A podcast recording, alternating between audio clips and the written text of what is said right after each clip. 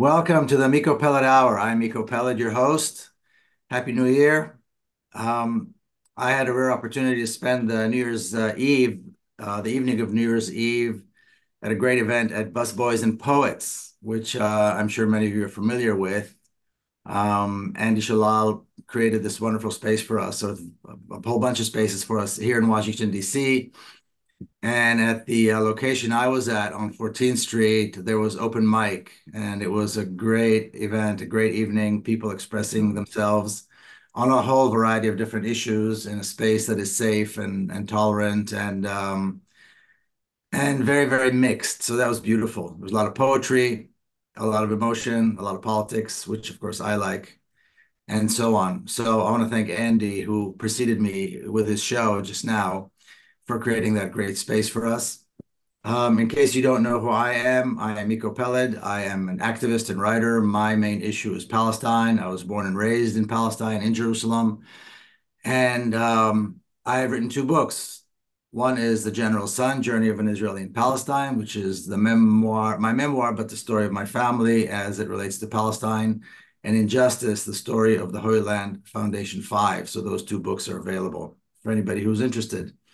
I also had a career in martial arts and I decided to just start teaching once again. So I have a small class, kids class, that I started teaching here in Adams Morgan. So if anybody's interested in that, it's capitalkarate.org. You can find out information about that as well. I'm really excited. My guest needs little introduction. Uh, it's Jill Stein, Dr. Jill Stein, who has made a decision to run again for president as a candidate uh, for the Green Party. She's run before. Um, she is she was one of two main reasons that I decided to join the Green Party when I did several years ago. The other reason was the Green Party's platform on Palestine, which is probably the most progressive and I believe the one that's the most in touch with the issue of Palestine than any Green Party in the world, and certainly any party here in the United States and I think she's a wonderful candidate. I was very happy to see that she's running again, and I asked her to join me so we can talk about why she's running and what are the issues um, that she cares about most, and and maybe even more importantly, why should people vote for her for president? And one of the comments that comes up or has come up when I told people I was going to be interview her, interviewing her for this program was. Um, maybe the most common one, which is why not vote for the worst of two evils? In other words, why not vote for Biden when we know that if we don't vote for Biden, we're going to get Trump or somebody like Trump? And I think uh, hearing this from her is going to be extremely important. I've made my decision. I mean, I'm not here to endorse political candidates, but I like Jill. I believe in her, and you know, she's going to be my choice but I think it's important for everybody to hear what she has to say. So, Jill, thank you so much for joining me, for taking the time on this New Year's Day. Um, we are pre-recording. It's no secret. So, thank you for joining me. And um, let's start with the first, most obvious question: Why are you doing this again? Why are you running again? We're in a lot of trouble, put it that way. And the American people are saying it's time for a change, it's time for a deep change. And we're seeing that all over the place in the uprising of working people, in young people who are swamped in debt, in the unbelievable economic disparities, which are actually worse now. Racial disparities are actually worse uh, than they were back in, in 1960. The disparity between the income of a white family or a black family is bigger now than it has been, you know, in in this well more than this century you know like in the last 60 years basically you know things are going terribly off the rails and here we are with these two zombie candidates that people don't want. They didn't want them first time around, and they even don't want them more now. Just look at the poll numbers. You know, people are screaming for other choices. It's the highest it's ever been since Gallup has been following this. Somewhere around 63% of voters are now saying, give me something else. I don't want to vote for these two parties that are throwing us under the bus. But at the end of the day, isn't isn't it at the end of the day, isn't going to be a choice between those two candidates? And isn't giving a vote to you throwing away a vote that could save us from the, you know, what people fear so much is a Trump comeback?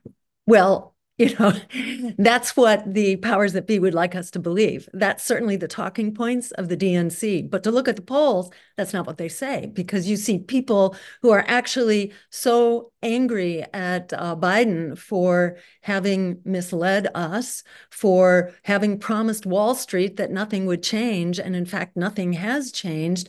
Disparities just get worse. Inflation just gets worse. The cost of living just continues to skyrocket.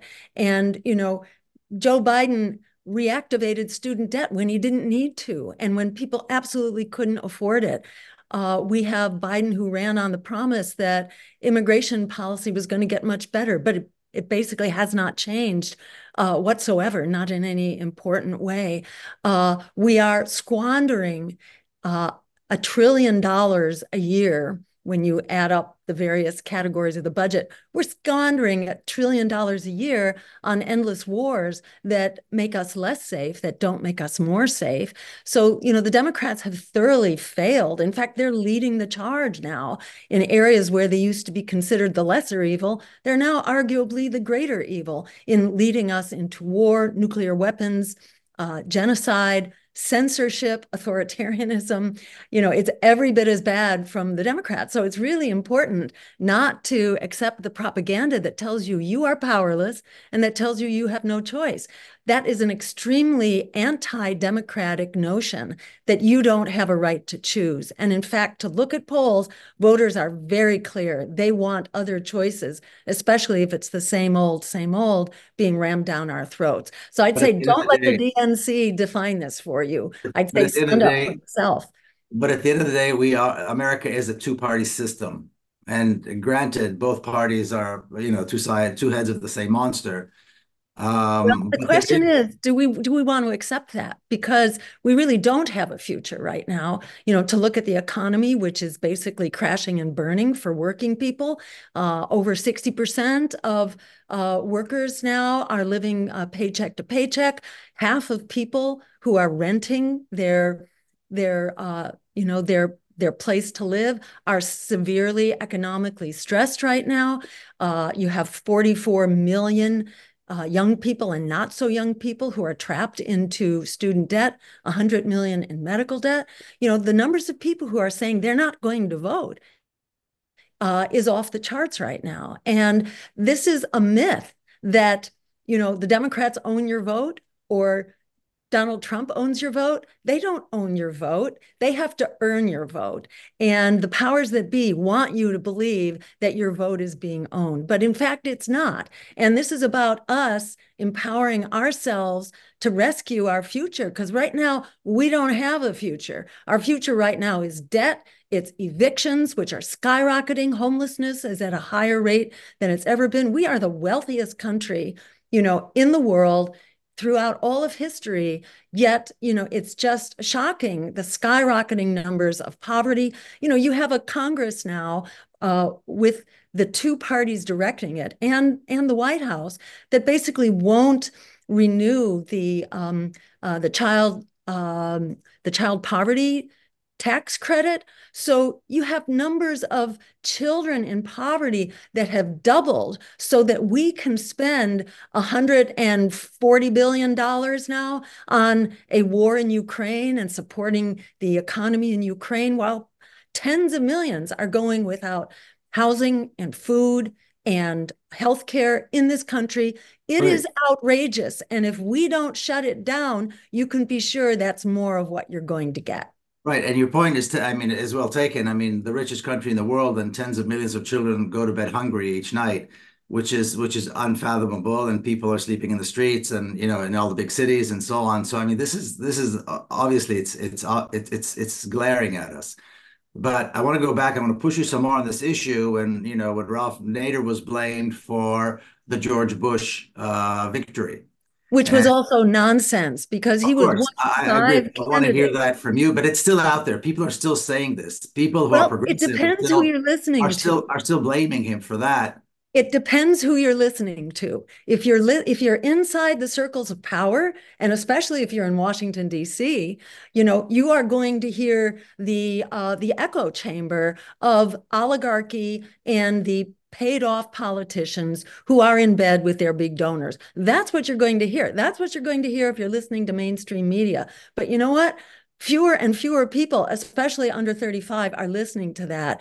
We've just barely come out of the starting gate, and already our campaign is at 10% among uh, people under 35. So what does that, what does that mean? Have, you don't have to convince people whose lives are being ruined. What is and this 10%? Really what important. What, what, What's that? that what does that mean? This 10% that you just that you just mentioned? Oh, we're running uh, 10% in the polls as to first choice for presidential candidate, uh, segregated, you know, or sectioned by age. So if you look at people who are under 35, who are really a bellwether for the way the wind is blowing mm-hmm. and also the way that trends are going over the years, already we are at 10%. We're at 9% actually among the uh, African American community as well, having had virtually no coverage whatsoever and only having just begun. So, my point is don't lie down on the railroad tracks. The train is coming and it's coming for you. There is a very powerful rebellion that's going on right now, it's in full swing. And we have nothing to lose because it's BS that Trump is the worst option than Biden. The differences are slimmer than ever, and arguably on many issues, it's actually the Democrats who are the greater evil. If you're looking at nuclear weapons, if you're looking at genocide, what is there worse, you know, than than uh, genocide and militarism that's just gone totally off the rails? And it's the Democrats now who are leaving, leading the charge and who vote unanimously uh, for these uh, accelerating military budgets, while tens of millions of people are going without you know food without health care and whose housing is very much at risk. You know it's like 3 million people were evicted last year. Those numbers are skyrocketing. Are we going to say that that's okay the powers that be are working overtime to convince you that you have no choice. Because if you think you have no choice, then you do have no choice. But the reality is that you very much do have a choice. And to look at the polls, you not only have a choice, but you also have the wind at your back. And this is the time for us to stand up because we are on a launching pad right now for oblivion and you know whether you're looking at health healthcare whether you're looking at our jobs inflation, war, the risk of nuclear weapons, uh, the climate crisis, uh, housing. You know, it's all in the tank and it's getting worse. It's not getting better. And if you believe that you have no choice except to accept that you're screwed, well, then I have a bridge in Brooklyn that I'd like to sell you. So I want to, I want to, I want to put one more. I'm going to push on this one more time, just on one more issue which is the, you know the things that scare people the most is that Trump coming back is a guarantee for full fascism. It means judicial nominations, environment, things going far worse than they would under Biden. And yeah, well, that's exactly the point. That, and the fear is that not voting for Biden uh, is going to make things so much worse by having him on these particular issues. And of course, immigration. We and I talked about uh, asylum seekers, which is you know, and, and these are issues that that touch real people's you know lives, of course, healthcare and so on. You touched on, but isn't there is is this fear? What should people do with this fear? I mean, the sense that uh, uh, Trump come back, or even if it's not Trump, even if it's Nikki Haley, I don't know what's going to be. Trump might be in jail, but it, if it's if it's one of those people, then the march to fascism is going to be much more direct and and much faster. So let me say, it's very rich for the party which is leading the charge on genocide to be screaming about the other party being fascist. We have two fascist parties right now. And I'd say it's really important to reject their propaganda and to actually look at the facts on the ground because you don't get much more fascist than conducting a, a, uh, uh, a, genocidal war, which is what's going on right now in Israel and um, uh, and and Palestine. And likewise, you know, the war in Ukraine was absolutely avoidable. It's a horrific and illegal criminal war, but it could have been avoided. It could have been stopped one month into the program.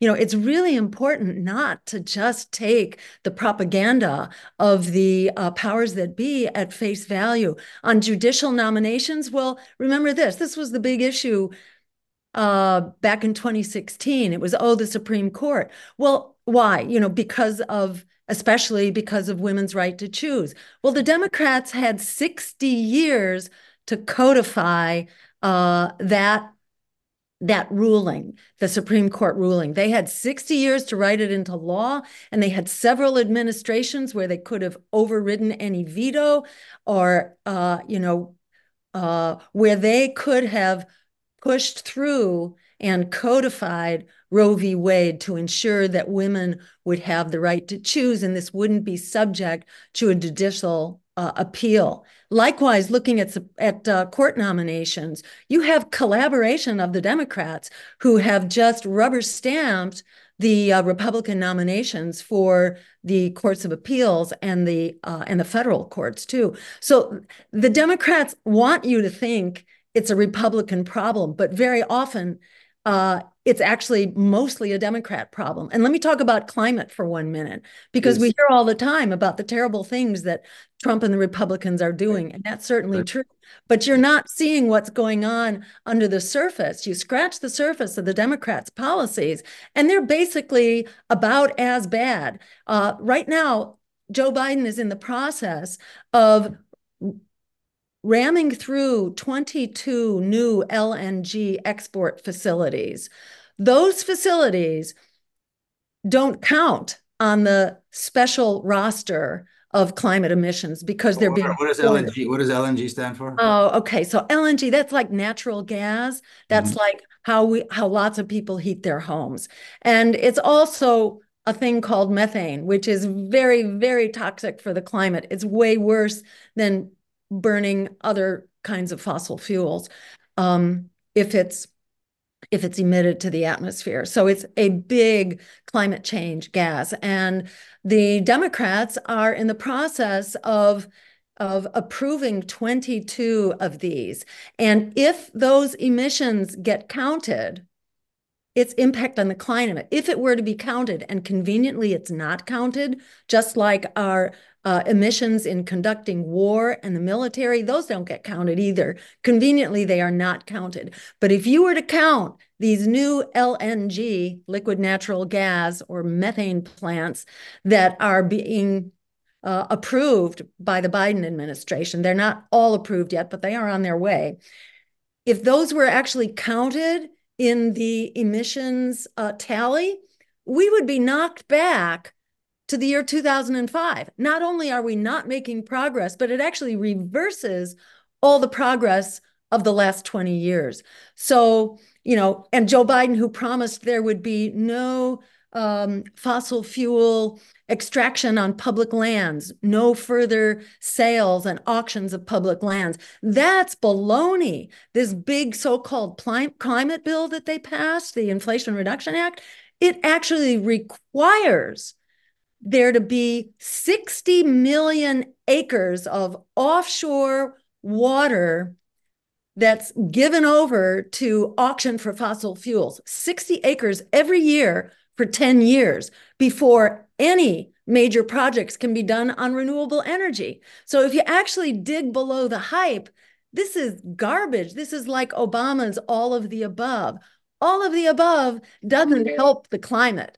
Not one bit. Renewable energy by itself doesn't do it. You actually have to eliminate mm-hmm. fossil fuels and make a complete transition. So the point is here, if you start actually looking at the facts on the ground, this is BS. And don't let them scare you. This is about extortion. This is about extorting your vote based on fear campaigns and smear campaigns. Just look at your life. And people who aren't subject to this 24 7 wall to wall propaganda, they have no question that they are moving on. And we're seeing this from people all over the place, especially people who are younger and have no future to look forward to. Well, if you're just joining us now, you're listening to the Miko Peled Hour. I'm Miko Peled, and I'm in conversation with Dr. Jill Stein, who is running for president uh, for the Green Party. Um, we're going to be talking about a lot of issues, uh, or as many as we can cover in this hour. Um, I think we should talk about how minorities feel about the possibility of uh, of uh, a, a Trump comeback and what it would mean to give you the vote. I want to talk about Cuba, and of course, you keep you mentioned the word named the word genocide several times, and you and I, I think, agree that we're talking about what is taking place in Palestine. So, you know, if you're if you're listening, if if if anybody who is listening right now is African American or has uh, come from you know any any part of Latin America, um, it's scary the thought of of of Trump with his vitriol, which is with with his rhetoric and with his policies. I can't imagine how how terrifying that must be. And I don't know what people tell their children when this when this uh, you know when there's this possibility of this man returning or somebody like him. Again, he might be in jail. Hopefully, he will be, but there might be somebody else coming instead. So, what do you say to people who are, uh, uh, you know, minorities who are, you know, or, or or or Native Americans and so on? What do you say to people like that? Why should they give the vote uh, rather than give a vote that would guarantee that would, you know, save them from seeing Trump return? Uh, give the vote to you. So, Miko, I don't know where you're getting your information from, but you're basically regurgitating the Democratic Party uh, talking points, and they are not consistent with the facts, unfortunately. Because if you look at the polls, you see people are screaming and running with their hair on fire away from the Democratic Party, which is why the Democratic Party is once again freaking out. And once again, it is trying to smear every opposition candidate out there. It is trying to throw us off the ballot and use basically dirty tricks, which is what they always do. You know, this is nonsense. In 2016, the people who voted for me were not Hillary Clinton voters. That's absolute nonsense. These are people who had already thrown in the towel on a party that has thrown in the towel on people of color, Remember, things are getting worse. They're not getting better. If you are a person of color, your income is being pushed down relative to the white community right now. It's uh, roughly about 10% uh, of, if you're in a black family, your income is about 10% of a white family's income. And this is far worse than it was even 60 years ago. So things are getting worse. And how are they getting worse? Because the Democrats tell you, oh, we're better than the Republicans, so you have to vote for us. Don't let your vote be taken for granted. Candidates have to earn your vote. They don't own your vote. And as I said, if you look at the facts on the ground, the Democrats are not better. And we're seeing people make these decisions based on their experience. They don't need some politician to uh, instruct them or to teach them about what's happening under Biden or even what happened under Barack Obama you know, an African American president uh, who was, you know, it was great to have an African American president, but he gave away the store to Wall Street. And a lot of progressive voters at that time began to switch over to Trump. In fact, here's probably the most instructive election of all. This was after the Wall Street bailouts, you know, when the economy crashed, thanks to Bill Clinton and his treasurer, Larry Summers, who basically gave away the store to, to Wall Street. They deregulated the Wall Street banks and and they went the banks went crazy on their predatory mortgages and people got screwed who really got screwed above all it was the african american community who got screwed and uh, whose income just went into the tank with the wall street bailouts and uh, and the housing crisis about seven, eight million homeowners were thrown out of their homes. And what did Obama and the two Democratic houses of Congress decide to do? They bailed out Wall Street. They threw out homeowners and they bailed out Wall Street. What happened in the next election? There was no third party to blame it on, but the Democrats lost 1,000 seats in state houses across the country. They lost 64 congressional seats in the US Congress, and they lost 12 seats in the Senate and they lost 13 governorships. That's what a spoiled election is about. And the Democrats have spoiled it for themselves. They try to blame it on their competition because they are scared. Uh, I won't say the word. They are quaking in their boots about their competition because people have had enough. And they rely on uh, on their own useful idiots to parrot this through the media so that people get the message all over the place. Oh, we don't dare eat a peach. We don't dare stand up for ourselves, even though we are losing our homes and our health care and our lives and we're locked into debt. Don't you dare vote for yourself. Well, reject that. We need to stand up with the courage of our convictions because if ever there was a tipping point, we are at that tipping point right now. People are in rebellion and they are in a political rebellion. This is the time to stand up and use our democratic rights and say to the politicians who want to keep you under their thumb to say to them that uh, they have to earn your vote they don't own your vote. And to look at their policies of the last several decades, they are not earning your vote. They are throwing you under the bus. Now, um, if somebody does want to vote for a third party candidate, there's more than one. And so, which which is which I have to admit is baffling. I mean, I, I you know, I, I grew up I grew up with the parliamentary system as an Israeli, and so the, know, have got a thousand political parties and, uh, you know, it's chaos and there's always negotiating and so forth. But uh, in America, that doesn't exist. So now we've got the two main parties. Um, and then you've got several smaller parties that are running as third party candidates. How do you how do you choose? I mean, you know, Dr. West is uh, obviously has a has a name and, and a reputation, and people like him a lot. Um, I think there might be a few others, but um, what uh, I mean, uh, as as as progressives, as as people who are, um, you know, dedicated to to left values, how do we reconcile? Where do we go as a consumer, so, as a voter? Sure. So just to be really straightforward, there are three candidates who basically have the same agenda. Our agenda is essentially identical with Cornel West's agenda and is basically the same, pretty much as far as I can see, with uh, a small socialist party called the Party of Socialism and Liberation, usually abbreviated PSL. And um, uh, they have a wonderful candidate, Claudia de la Cruz, who's running. And uh, all of these candidates, to my mind, are wonderful. Here's the difference between them the Greens will get on the ballot in just about every state. And if all goes according to plan, we will be on the ballot for every voter. The other two will not. Why? And why? Can you explain that?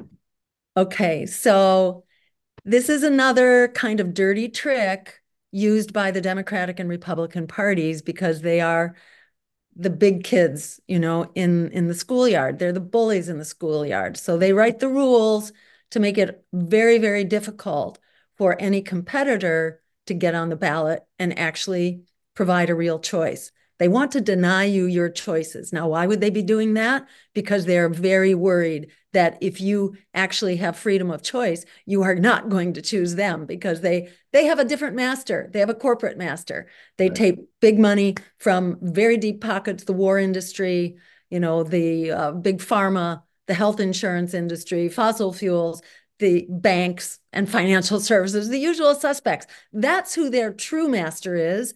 And they just give us uh, the lip service. So they're very nervous about our being on the ballot. RFK might get on the ballot, but he's not yet. I mean, right now we are on the, we have 75% of the work done to be on the ballot all across the country now. It's half of the states approximately, but that half includes some of the biggest, most difficult and expensive states. So the Greens are already there. Uh, the other candidates are not. Uh, Dr. West is on one one ballot in one small state, and uh, Claudia is um, probably going to be on in California, but that may be it. So if you're looking for a candidate with a great message, you've got three of them. And candidates who are, you know, really dynamite uh, messengers, you've got three of them. But if you're looking for a candidate who can actually fight the empire, who can actually get on the ballot and contest for power, not be a message campaign, but actually be a real campaign that can not only win power, but can push the envelope on our policies. As Frederick Douglass said, power concedes nothing without a demand. It hmm. never has and it never will. You have to be on the ballot if you're going to make that demand. Otherwise, they can just, you know, you're just water that runs off their back. You don't have any traction if you can't compete with them for votes and if you're not in the election dialogue. In order to do that, you got to be on the ballot. Right now, we are the only people powered campaign, the only pro worker, anti war climate emergency campaign that is heading for full ballot access and a real fight uh, contesting for power with empire and oligarchy. We are that alternative. What would it take? What would it take to get these three candidates uh, all together as a coalition to run together? Uh, that's a really good question. I mean, we've extended a um, you know an invitation to Dr. West to consider uh, running with a joint ticket. So far, he's saying no, um, because he has a powerful solo voice but is there are there certain conditions that need to be met? Uh, I mean, if the three of you were to run together, is there a scenario? Is there a platform? Is there? Oh, absolutely. We'll put it this way. What, what, I think our platforms, our platforms are already consistent. So, what do you think? it was, what do you think is preventing that? Um, I think ideology potentially in the cards if the candidates are willing, and we are in the process of reaching out to see who's willing. I know that. Um, you know, there are various organizations that are trying to get us together and have debates. And we've said, hey, we'll be there. We think at the end of the day, this is all about coalitions. This is about bringing our groups and our parties together. We need a broad progressive coalition. We're there. And in past elections, we have been very active in building coalitions. So we're still doing that, but not everybody wants to do that. We'll see what happens. Um, and we have put out a uh, an appeal to Dr. West already. You know, in fact, I was his campaign manager at the outset. He initially started with the People's Party, mm-hmm. and then he decided that wasn't going to work. And we opened our ballot lines to him and basically gave him millions of dollars worth of ballot lines. And then he decided that he preferred to run solo. So that that's how that happened.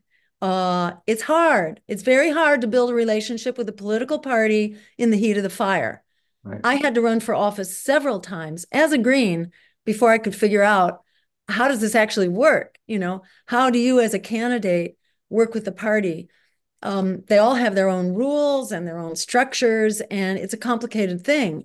But after about three elections, I finally figured out how to do it. So I don't fault Dr. West in the least for deciding that it was just more straightforward. It's his first run. He's never run for any office. So it's really remarkable that he's able to do this. He's a fabulous spokesperson and his voice really, you know, elevates the race. So it's it's a wonderful thing yes, I think we should get together, and I'm trying to find ways to do that, but not everybody wants together get together. At the end of the day, we are the ones who are going to be on the ballot, so it would certainly behoove other candidates to work with us.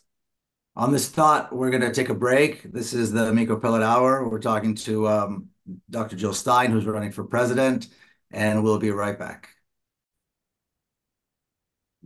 Welcome back. This is the Miko Peled Hour. I'm Miko Peled, your host, and I am speaking with Dr. Jill Stein, running for president uh, for the Green Party, not for the first time.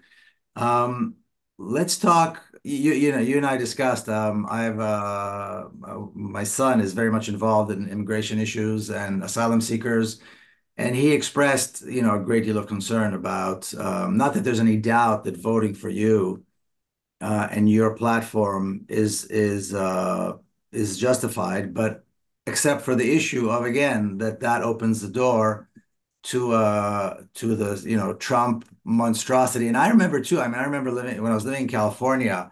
Friends of mine who were who uh, who came in from Latin America, and their kids would listen to Trump and would be terrified. Well, What's lots of Latinos now are actually moving over to Trump because they're so pissed at Biden, and the same is true, you know, in the um, in the Muslim community. So that just doesn't hold anymore. Yeah. It's just Muslim not true, and you are hearing the echoes of the propaganda that the Democrats have always relied on in order to extort your vote. That's what's going on here. This is extortion. I'd say pay attention. Look at the facts on the ground. If you read what the immigration and the uh, asylum uh, advocacy groups are saying, it's like Biden did not deliver. He completely betrayed the agenda that he promised, and now he's he's negotiating for even worse uh, in order to get his Ukraine funding through uh, through Congress. And let me just say that both parties are absolutely lunatic. Um, maybe I shouldn't use that word, but they're just, you know, they're violent and they're vile on the whole issue of immigration.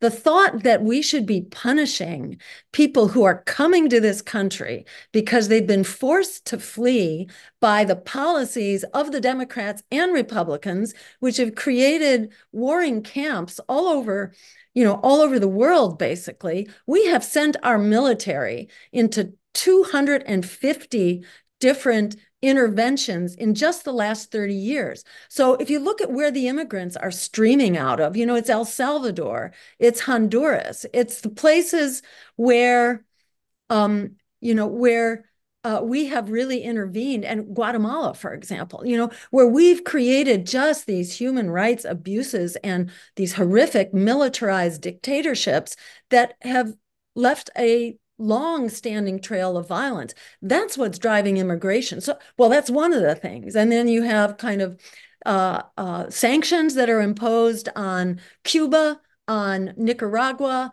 on Venezuela, and are driving a whole stream of immigrants from the economic chaos uh, resulting in very large measure from our economic sanctions, which are unjust and illegal.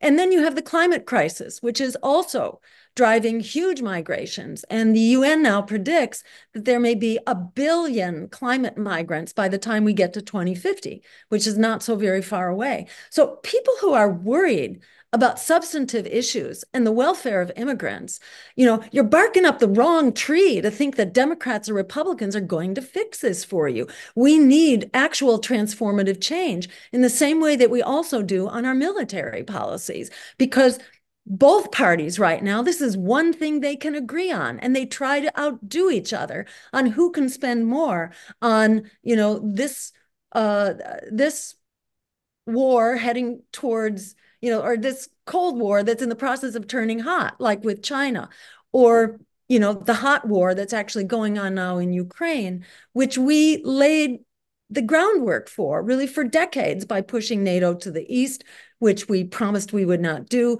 You know, this was totally predictable and absolutely predicted. And every step of the way, Russia was saying, here's the agreement. Will you just agree for Ukraine to be neutral, essentially, for to be neutral like, like Austria? This wasn't like rocket science. And in fact, this was incorporated into um, uh, the accords. I forget what it was called, but there was a treaty before the war that fell apart in part because the US opposed it, as did its vassals in the UK. And so it turned out to be a sham. But it's not rocket science how to solve these problems. But we cannot continue to be ruled by empire and oligarchy and think that we are going to get out of here alive. Student debt, which Joe Biden just reactivated, he didn't need to, but he voluntarily went ahead and forced the payments to be uh, conducted again. Trump had suspended them, and Biden brought them back on. So, you know, this is the problem that the Democrats have, in that Trump is not fitting into the worst case scenario. In some cases, it's actually Biden. But 40% of students in debt defaulted on their first payment because they can't pay it. They don't have the jobs. Yeah. They don't have families. They don't have a place to live. They don't have a future. And guess what? They know it. They are in rebellion. It's just a question of how long it's going to take because the parties of empire and oligarchy are not changing their ways. They have made that absolutely painfully clear. And as Frederick Douglass said, power concedes nothing without that demand. If I'd love to see people who are being slaughtered on this front do not stand up for themselves, it's going to really drag the whole rebellion down. There are a lot of people, including African Americans and Latinos, right now, who are leading the way, and the um, the fortunate, well-educated uh, advocacy community needs to get with the leadership in the community that they're serving and actually stand up on their behalf and not compromise their future. I'd love to see you on the debate stage with some of these uh, with these people. You know, I have this I, I, I have this premonition. I think Liz Cheney, if she's not going to run this time, she's probably going to be a candidate for president soon.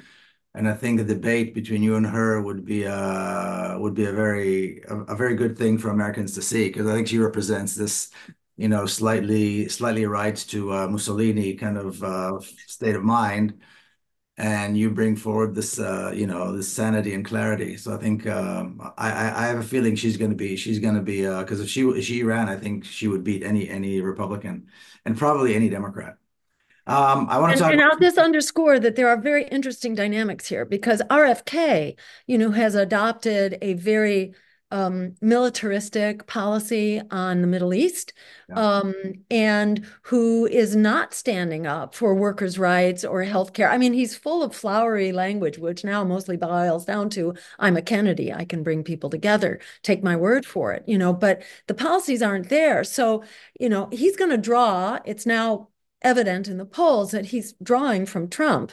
And then you may have uh, no labels in there, which may also be drawing that they're a corporate front group. They're funded by big money, basically, very deep pockets and, and billionaires.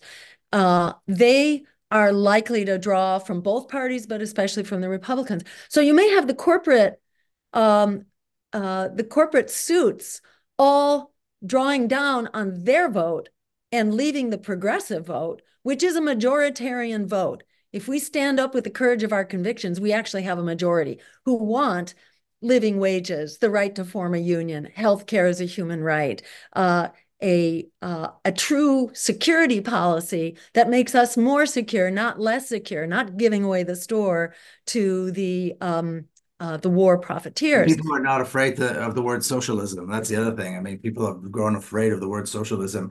But I want to move on. Have grown afraid or have grown unafraid because Bernie uh, you know, you'll from the from the suits in D.C. You're going to hear that they're afraid. But if you actually look at the polls among people, socialism is a popular word. It's way yeah. more popular than Congress. You know, yeah. and Congress is owned right now by AIPAC, which is yeah. not popular whatsoever. So I'd say if you're living in DC, it's really important to turn your filters on. Otherwise, you just become a, um, you know, kind of a servant to the propaganda. Yeah. Well, I want to talk about Cuba and I want to talk about Palestine, and it's uh, there's an interesting dynamic with those two with those two issues. Because as an American, you're supposed to hate Cuba and love Israel, whereas I think if you're paying attention, it should be the other way around. And so I was just I, I went to Cuba this summer, and um, you know they're, they look back at the Obama years, of course, the good old days, and they were they're like suffering now more than they've suffered ever before and they stand with their convictions and they're uh, they're standing up for Palestine and they're doing all the things that um, if they didn't do, their situation would be much much better. But they're but they're standing up to their convictions. Um, so I want to talk. I want to hear your thoughts about Cuba, and then I want to leave time, of course, to talk about Palestine. We'll leave that uh, maybe to the last part of the show. If you're joining us now, this is the Miko Peled Hour. I'm Miko Peled and you're listening to my conversation with Dr. Jill Stein, candidate for president for the Green Party. So let's talk about Cuba for a minute. Um, there are a lot of people here in DC that I know, uh, some very serious activists who are very much involved in in uh, on and care very deeply about Cuba, and want to see the sanctions, uh, you know, uh, canceled and and and and and you know Cubans living uh, uh, being allowed to live their lives freely, and also by the same token want to see Palestine free. But let's start with Cuba. You know, I don't think there's any rocket science here. You know, this is about just throwing away these uh, old and very counterproductive policies. We've been fighting a people's revolution. In doing that, you kind of force the government to be more authoritarian. This isn't to say Cuba is the perfect government, but we're not the perfect government. And who are we to be interfering in Cuba's internal affairs? I mean, we've we've been screaming that Russia should not be interfering with uh, Ukraine. Well, we need to stop interfering with our neighbor who's not interfering with us. You know, when when Russia tried to place its nuclear missiles in Cuba, we launched our bombs. Our bombs were in the air, and uh, JFK, our President Kennedy, and Khrushchev had the good sense to sit down and negotiate and um, basically work it out. And Russia pulled back its missiles, which, by the way, were placed because we had put nuclear missiles in target distance of Moscow. We had uh, missiles in Turkey. And so there was a reciprocal arrangement. We had essentially provoked Russia to put its missiles in Cuba. Anyhow, it got solved. And we need to be into that problem solving mindset right now with regard to Ukraine but more closer to home, we should be into that problem solving mindset and non interference uh, with Cuba. And Cuba's done some remarkable things. They have a very fabulous healthcare system. Everybody has healthcare. They're dirt poor, and their longevity and their public health statistics, the um, welfare of mothers and infants is better than ours. You know, though we're spending way more on healthcare um, and have all the bells and whistles of a very sophisticated system, but it's got huge holes in it. And there are what, like a hundred and it's 87, 87 million Americans who do not have adequate health care. Yeah, either they have no insurance or they have inadequate insurance. And Cuba's doing this for a tiny amount. Cuba manufactured its own um, vaccines, yeah. uh, protected its people pretty well from the uh, from the COVID epidemic. So Cuba's doing some wonderful and exemplary things. We need to get out of their way and we need to stop provoking a more authoritarian government by constantly trying to take it down. How many times did we try to assassinate um, Fidel Castro? It's more than you can count, really. Um, we need to back off and it hasn't worked. It hasn't worked. It hasn't worked. I mean, there's another similarity with Palestine is the you know all these all these attempts to bring down the you know communists and bring down the communists and it doesn't it's not working. I mean uh, the cuban government is is is, is quite stable. And it, it, it reminds me of palestine and i'm going to segue into palestine now.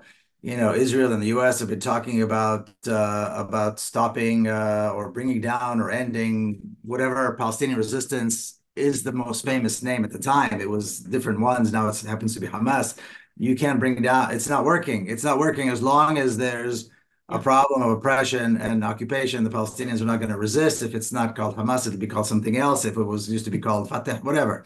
All the names and the organization might change, but the idea of resistance for people who are uh, seeking liberation will never change.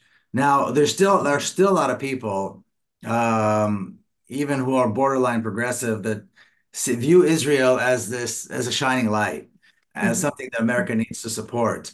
And of course, that's to, obviously, in my opinion, complete nonsense. Um, talk a little bit about your thoughts. And again, you and I met when we met a few years ago. Um, we talked about this, and I told you one of the reasons I joined the the, the Green Party was the platform on Palestine, the platform that calls for free, uh, single democracy with equal rights on all of historic Palestine, which to me is the only recipe to bring about peace between Israelis and Palestinians. But I want to hear your thoughts on that. Yeah, so I grew up, you know, a Jew, um, going to Sunday school every Sunday to learn about Reform Judaism, and you know, this was uh, I was born. So you're, so you're Jewish. Oh yeah, I want you want to clarify that because Yeah. I think people know that. Yeah. Oh, yes, I am Jewish. And as I say, I went to religious school as a kid. I was confirmed. I was a in the Reform branch of Judaism. So we don't do, you know, we don't learn Hebrew. We don't, um, uh, you know, we don't practice kosher, um, you know, habits and stuff like that. Um, my grandparents were extremely religious and, you know, Where did they come from? they were from, I think, what is uh, Poland today. And all of my grandparents, you know, on, on both sides had fled the pogroms. Uh, they were small children, but their parents, let's see, actually, they were they came over as young children and their families were threatened. And at that time, young children were being recruited into the Russian army. And that's how, you know, that's how one of the ways that the pogroms were practiced is that your kids would be basically killed, you know, uh, sent off to fight at age five, six, and seven. You know, it was it was horrible. And that was part of uh, you know, sort of the instability of Europe throughout the uh, 1800s and uh, going into the 1900s, where there was a lot of turnover and there was a huge epidemic of anti Semitism. So that is real and traumatizing. And I'm sympathetic to that trauma. But I also grew up with the with the um, conviction that the Holocaust and genocide would not happen again. And to look at actually the facts on the ground,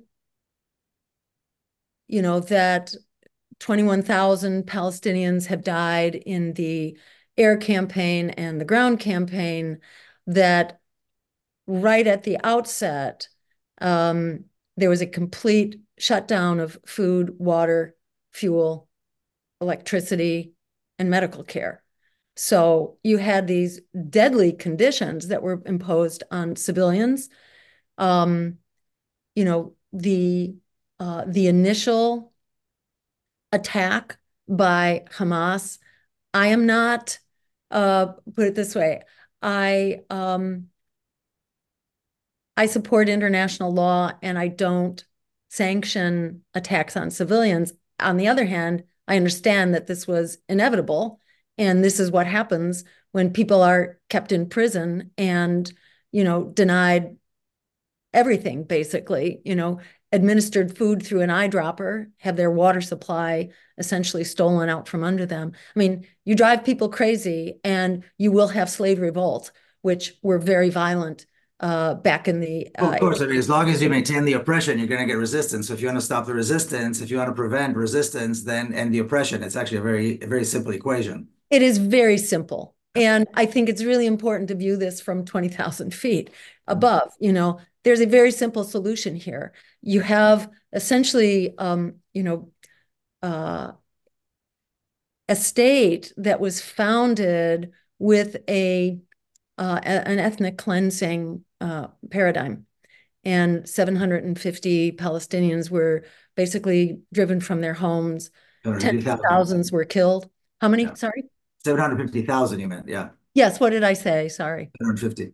Oh, okay. Yeah, no, thousand. And there were tens of thousands who were killed in massacres even before the Nakba.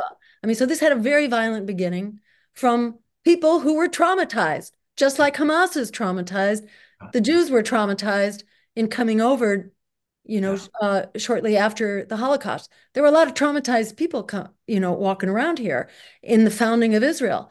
And because you have been genocided doesn't give you the right then to practice ethnic cleansing, which leads to genocide. Ethnic cleansing is extremely dangerous, and that's where genocide occurs. That's a whole discussion unto itself. But ethnic cleansing is about as bad. It's not like there's some hierarchy. It's all like well, they're they're they're, they're connected. You can't separate one from the other because the if you're going to if you're going to uh, embark on a campaign of ethnic cleansing, there will be people who refuse, and you're going to end up killing them. That's so right. don't even know. I don't think there's actually an and, actual number of how many thousands were killed in 1948 during the Nakba, how many thousands of Palestinians, because they're still uncovering new graves and, and stories are still new stories are coming up. That's right. And and when you are um, denying people food and water and medical care, and you're destroying their hospitals and their healthcare centers and their homes, and they're out living on the street, and there's no water, there's no sanitation. I mean, how are people changing their babies' diapers? You know, I mean, it's just like unthinkable how families are surviving right now, not to mention, I mean, the conditions are so dramatic. It sort of overwhelms the whole, you know, Hamas story. And then if you look beforehand, there was the same thing going on in a slightly, you know, in a kind of an ebb and flow fashion. But it was, you know, horrific from the start. That doesn't say that it wasn't horrific also for the Jews who were fleeing. Some were fleeing, some were not. But, you know, it's like Gandhi's um, saying that if we practice an eye for an eye, soon the world will be blind. And having been genocided doesn't give you the right then to practice genocide on others, you know, and, and this is why we need to invoke international law here. We don't have to invent the solution. This is about requiring all parties on all sides to comply with international law. That means no ethnic cleansing, no displacement, no destroying people's homes, no using starvation as a weapon. And by the way, a quarter of a million people were starving as of, you know, 10 days ago. The numbers are certainly much greater right now, and infectious diseases are breaking out as well.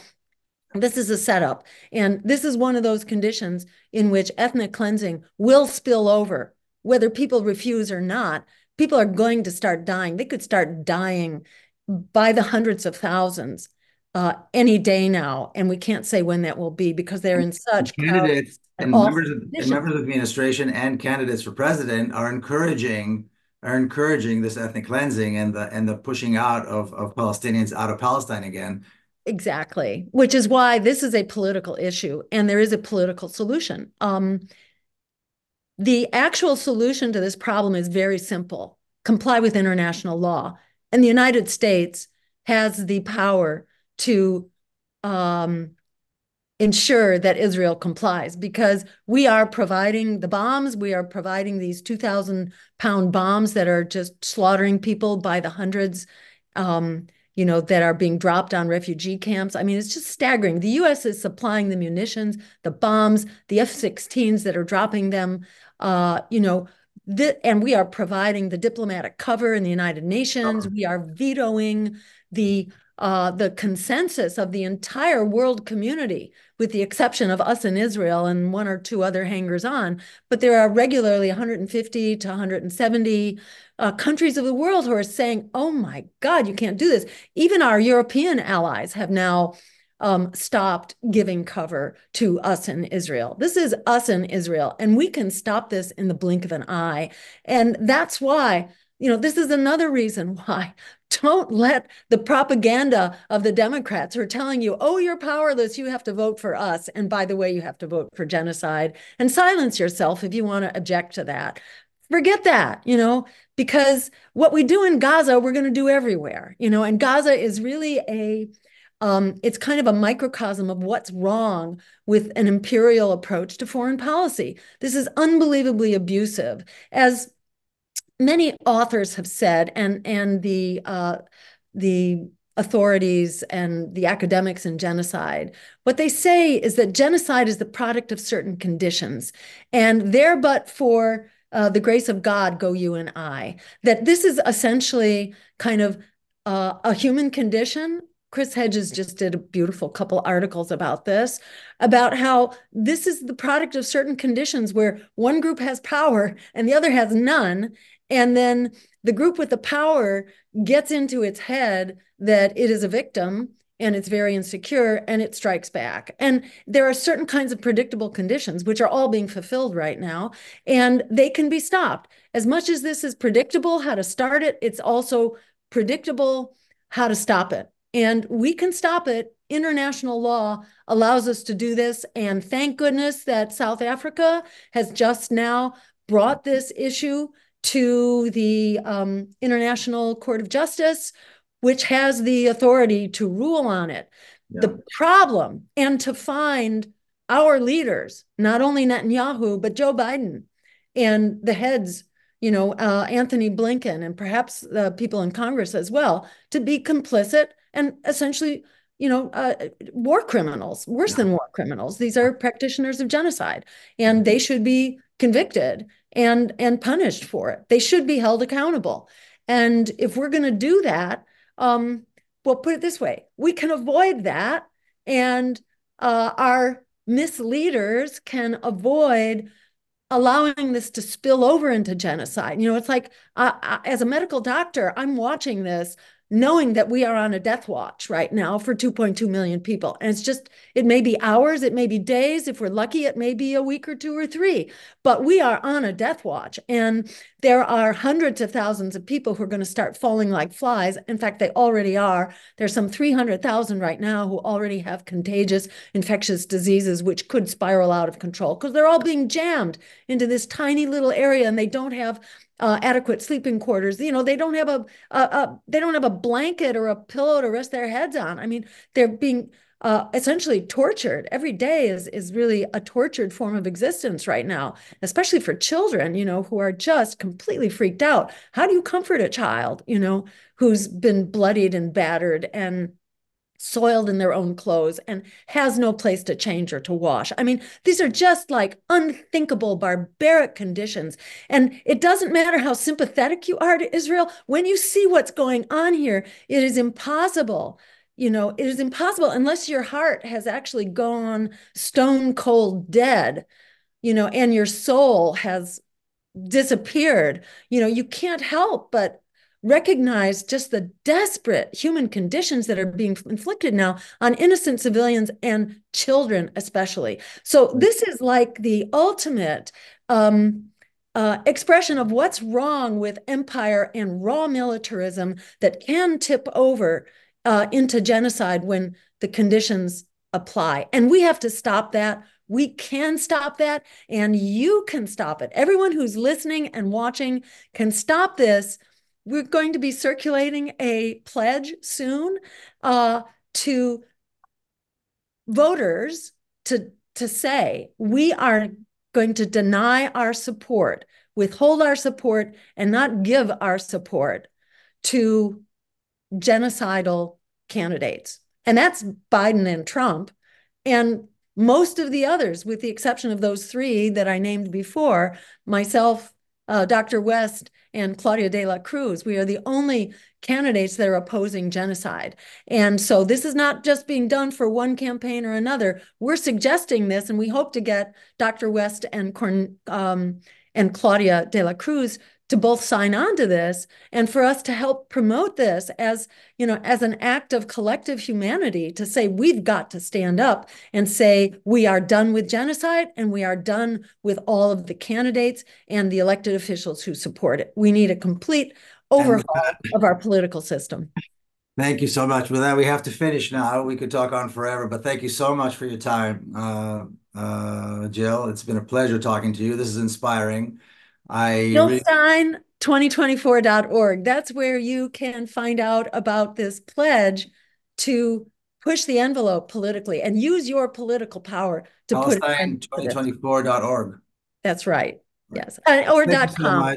or I gotta close. I gotta close now. Coming up right after this is Soul Conversations. I'm Miko Peled. Thank you for joining uh, the Miko Peled Hour.